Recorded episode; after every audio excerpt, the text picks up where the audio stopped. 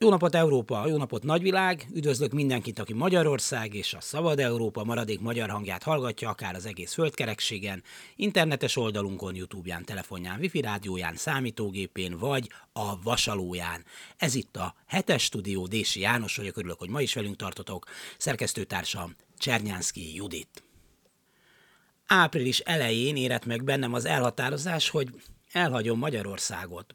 Elmegyek, elmegyek. Az okokat itt most nem fogom hosszan sorolni, mert minek. Ami nem megy, azt nem kell erőltetni. Egy erős fél évszázadot fektettem ebbe a történetbe, akadtak szebb pillanatok, kellemes évek, de az arány egyre inkább eltolódott. És amikor már nem tudtam őszintén örülni egy felcsút, gyirmót örök rangadónak sem, hát akkor úgy döntöttem, hogy ágyő. Az első fogadalmam szerint, ha egyszer már távol vagyok, akkor nem leszek olyan, mint azok az egykori emigránsok, 56-osok vagy 45-ösök, akik aztán a nyugati világ kényelmében más sem tettek, mint a magyar híreket figyelték, magyar újságokat olvastak, nagyokat sóhajtottak, hogy mi minden történik itt. Megállsz egy idegen utcán, egy idegen városban, ahol él.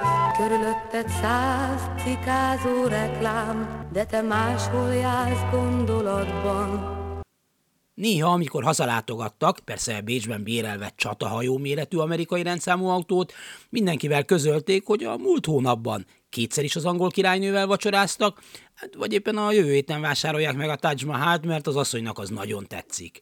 Miki egeres filctollat és őrölt kávét osztogattak. Közben persze irigykedtek azokra, akik a kalandot választották és maradtak, és három évente nézhettek körül a rothadó nyugaton, zoknikba kellett kicsempészniük az uzsorás áron váltott silinget, és az egész úton glóbusz káposztát zabáltak, mert nyilván hogy is futotta volna kinti vendéglőre. Ezért el is mondták mindenkinek, hogy a franciák csigát és macskát zabálnak, nyilván, hogy mi vittünk magunkkal kosztot, pörköltet is, csak nem eszem meg azt, és már is könnyebb volt elsétálni a tömött terasz előtt. Közben a visszanéző rokon megmagyarázta, mennyivel jobb nektek itt, mert nekem 30 féle fokrémből és 50 joghurtból kell választanom. Hát nektek ilyen problémátok nincs. Na és az a csomó újság mi mindenfélét ír, az ember csak kapkodja a fejét. Bármit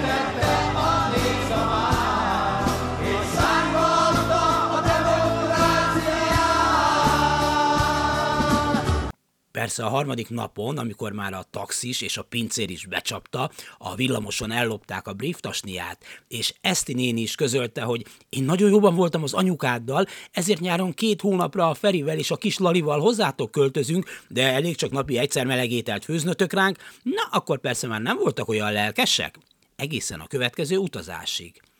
Hát én nem akarok így járni. Ha elmentem, hát elmentem. Elmegyek, nem olvasom el, hogy minek mondja ma a teljesen ellenkezőjét a kis vezető, miként próbálkozik szegény ellenzék, vagy hogy hogyan fészkeli be magát a parlamentbe egy náciskodó kis provokátor csapat. Tudom, más országban is akad gond, és a kerítés sincs mindig kolbászból, de ez nem az én gondom. Csak cicás és kutyás posztokat nézek meg, és baromira nem érdekel az a volt kollégám, aki mindig megáltalkodott antikommunista volt, 90 után, ha abból lehetett üzletet csinálni, most meg Ét nappal látéve ontja a putyunista háborús propagandát. Nem érdekel, vagy csak annyira, mint egy távoli, egzotikus ország hírei, amin elcsodálkozom a képeket nézve, és már kattintok is tovább. Elmegyek! Akad néhány könyv, pár író, akit továbbra is olvasni fogok, egyelőre persze magyarul, de a világirodalom nagy, a friss és a szabad levegő élénkítően hat a tüdőre és a szellemre. Legyintek, ha valaki megint rákezd, hogy a Mici Mackó magyarul a legjobb, mert nem csak úgy a legjobb, hanem még eszperantól is. Nem érdekel a naptár képe, sokkal inkább a kaptár népe. Azt hiszem, új hazám nyelvén ez a Mici Mackó idézet szerepel majd a címerem jelmondataként. Ahová most kerültem, egyelőre minden nagyon jó, kedves, befogadó és tetszik. Nem is értem, miért nem korábban jöttünk ide. Itt Margináliában, ahol most élek, Árkádia és Nakokcipán között, ahogy mi mondjuk Margináliául, minden gromek, ha majd nyáron megyek haza, mesélek.